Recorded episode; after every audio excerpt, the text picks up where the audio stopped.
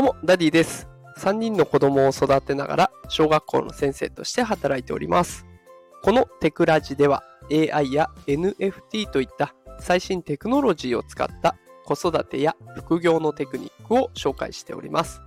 さあ、今日のテーマは、GPT-4 を無料で使うアプリがあったというテーマでお送りしていきます。さあ、ということで今日はね、 ChatGPT でもおなじみの GPT-4 を使えるアプリを紹介したいなと思います。で、この GPT-4 なんですけれども、チャット GPT で使いたいなという場合には課金が必要になってきます。で、お値段は月額2700円ぐらいですね。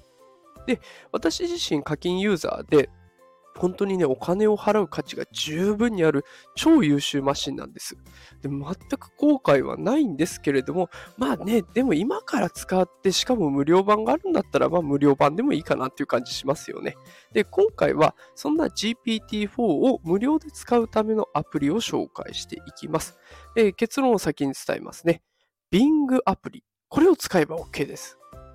で、ダウンロード先も、えーと iOS 版と、えーあとは Android 版。ね、これどちらもあります。で、もしリンク先知りたいなという方いらっしゃいましたら、この放送の概要欄に私のノートのリンクを貼っておきます。で、そちらにね、Android 版も iOS 版もどちらもリンク貼ってありますので、よかったらそちらも合わせて覗いてみてください。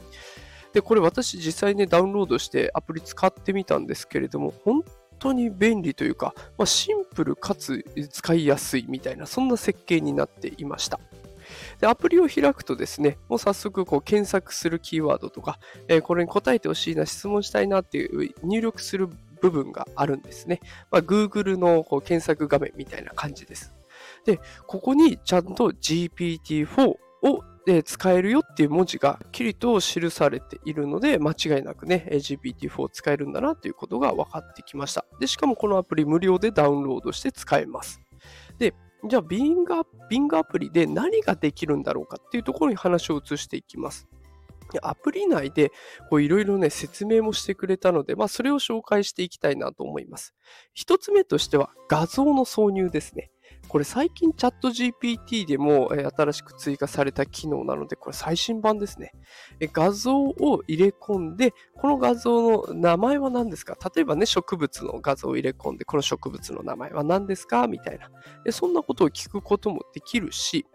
あとはね、あの気になる靴とかあるとその画像を入れて、この商品を検索してくださいっていうと、まあ、その商品に関する情報をね、いろいろ検索して提示してくれたりとか、まあ、そういった風に使うことができます。で、それだけじゃなくて、画像の中に埋め込まれている文字、テキストを検索することもできるし、翻訳したりとかっていうこともできちゃうそうなんですね。で、これに加えて、あの、ちょっと前に紹介した、Bing のイメージクリエイターという、